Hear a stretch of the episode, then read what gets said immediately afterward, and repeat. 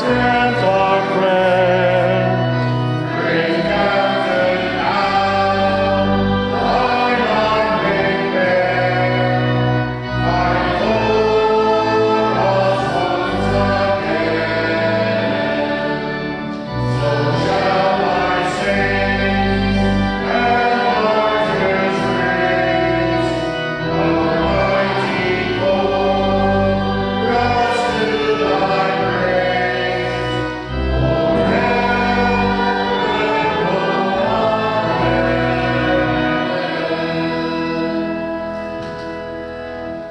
Christ is risen.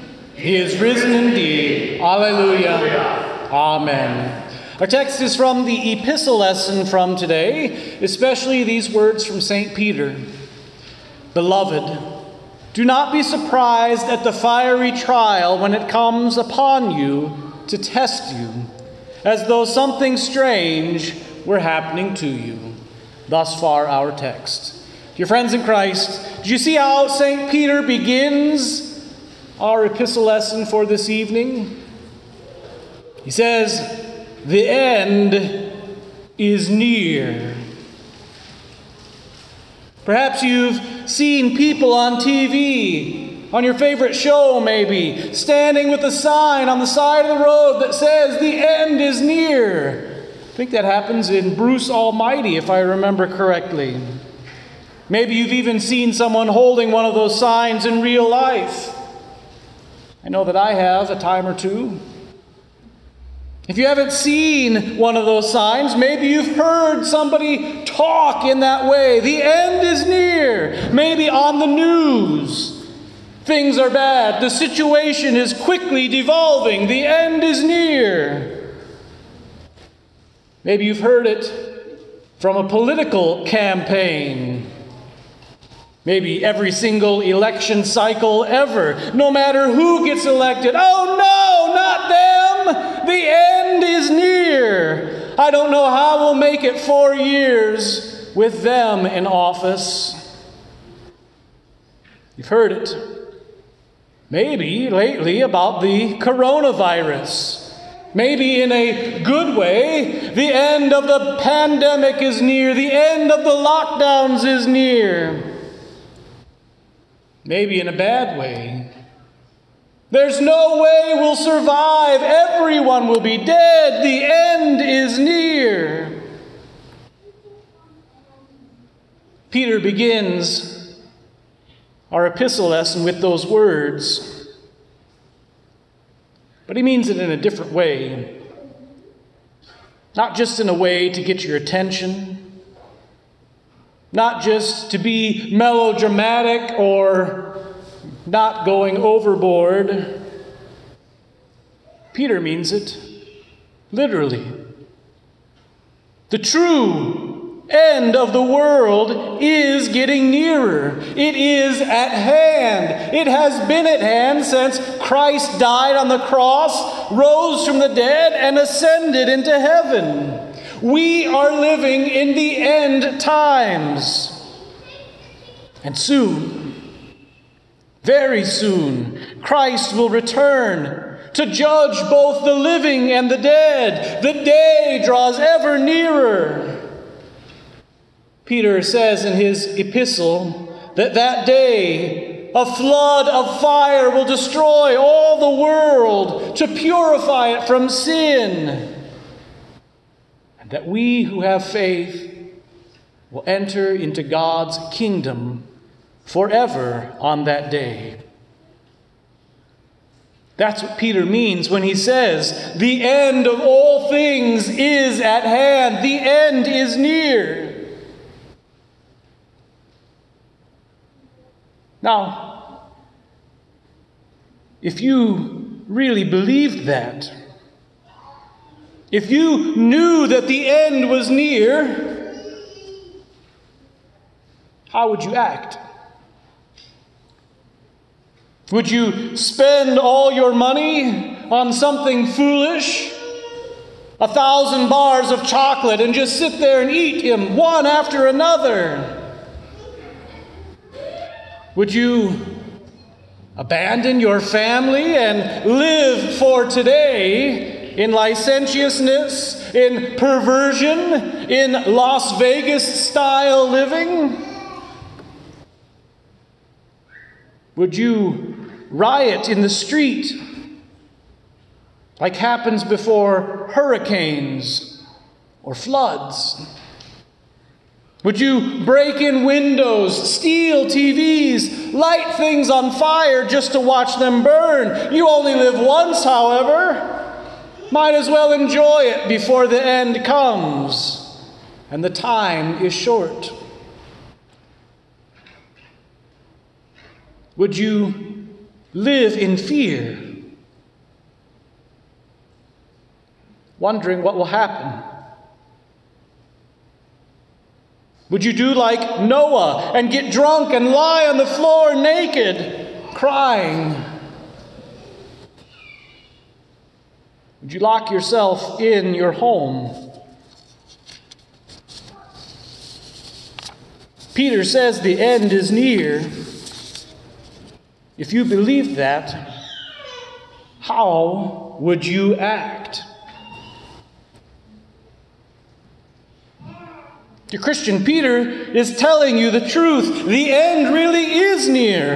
It could happen before the end of this sermon. And because the end is near, Peter tells you how you will act. You'll act like a Christian. Look at your text. He says, You'll be self controlled, sober minded for the sake of your prayers. Above all, keep loving one another earnestly, since love covers a multitude of sins. Show hospitality to one another without grumbling. As each has received a gift, use it to serve one another as good stewards of God's varied grace. Whoever speaks, as one who speaks oracles of God, whoever serves as one who serves by the strength that God supplies. That's your end of the world procedure. Act like Christians.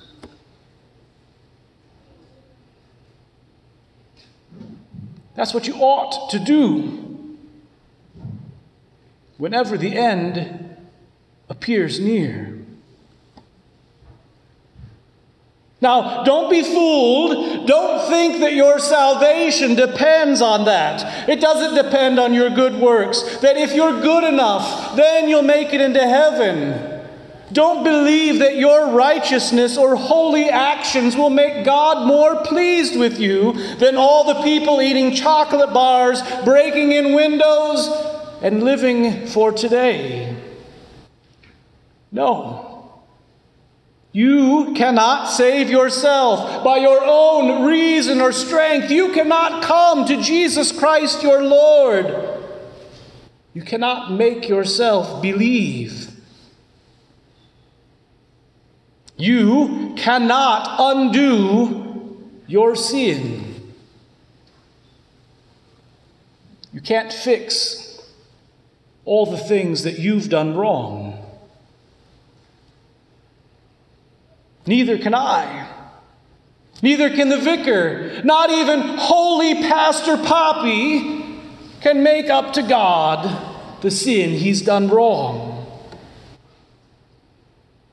All are sinful. All fall short. Peter says that also. He says, You're saved for Christ's sake, by what He's done.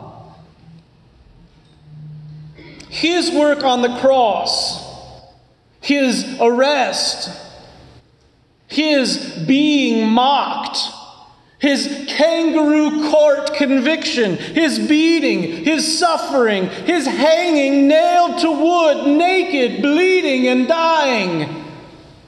That's why you are saved. and for no other reason besides that. It is for Jesus' sake that you get to inherit heaven. It is for Jesus' sake that your sin is taken care of. It's for Jesus' sake that you will live forever. In the cross, everything of your life is glorified through Jesus Christ. To him, Peter says, belongs glory and dominion forever and ever. Amen. Because he's saved you.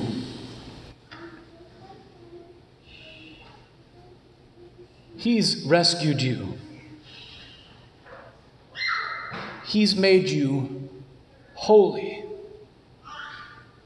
by His Word, by His sacraments. And it's because of what He has done, it's because of how He has saved you that in these last times, as the end draws near, you act like a Christian. Jesus loves you and has died for you. No greater love is there than that. He's cared for you and in joyful response, you now care for the other people around you that Christ also has died for. God willing, they also will have Christian care and compassion on you.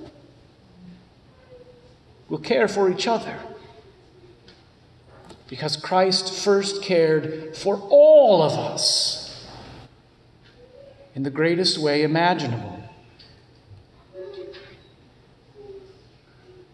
We care for each other, not to earn eternity, but because eternity has already been freely bestowed. We overlook the sins of those around us because Christ has died for every single one of them. Even the person that just really grinds on you every day. The cross, the resurrection. As we have received that gift, we now use it to serve one another as good stewards of God's varied grace, Peter says. We are the body of Christ. We care for one another because Jesus cared for us. And we need that care. All of us.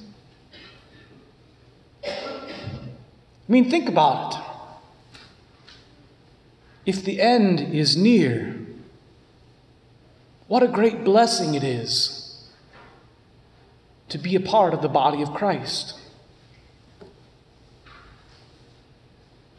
Jesus was willing to give his life for us.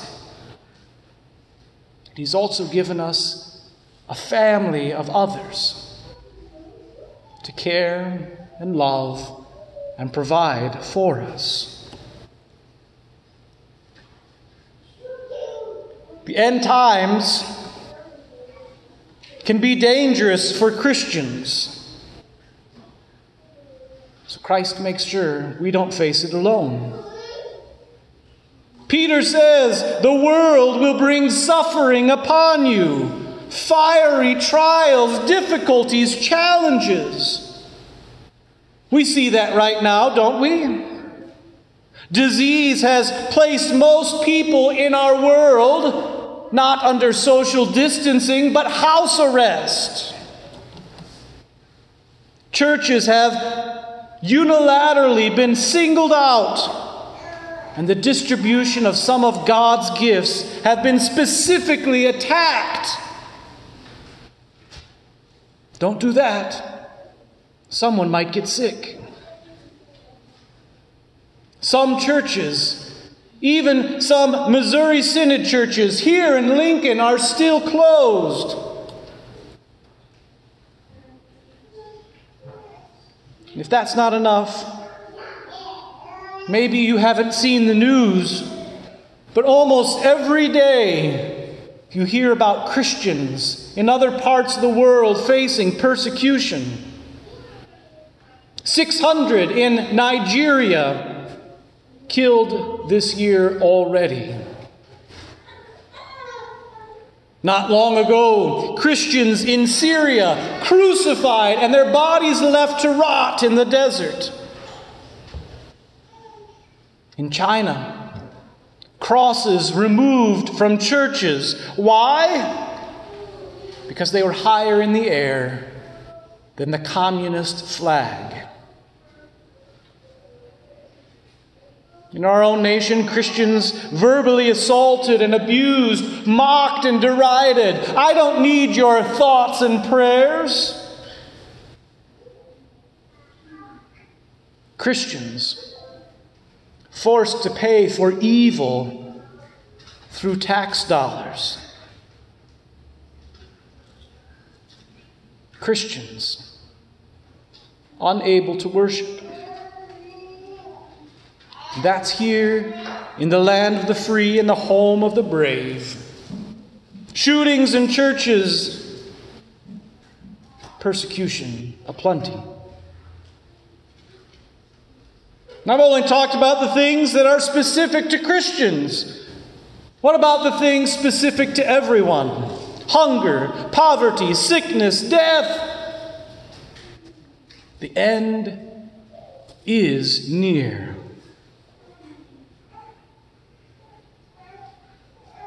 We suffer in this world, but we are not alone. We suffer in this world, but we care for one another in our sufferings. We are the body of Christ.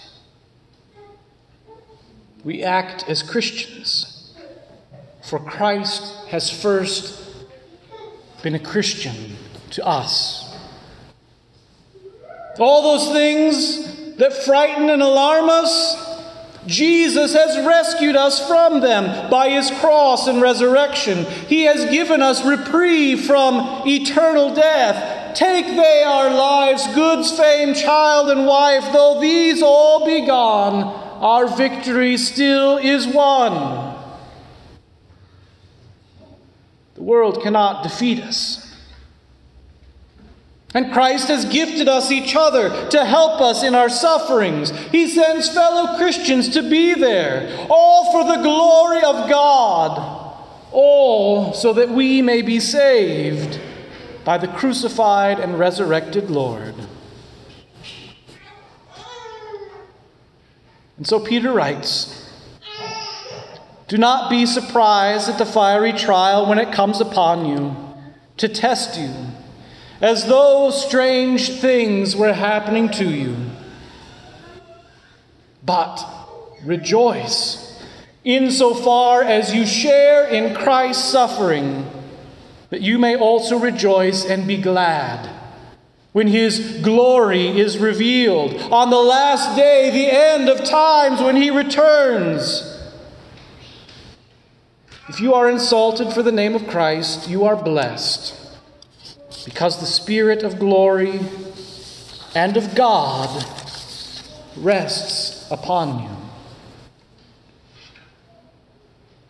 Did you see what Peter wrote? The end is near, but be not afraid.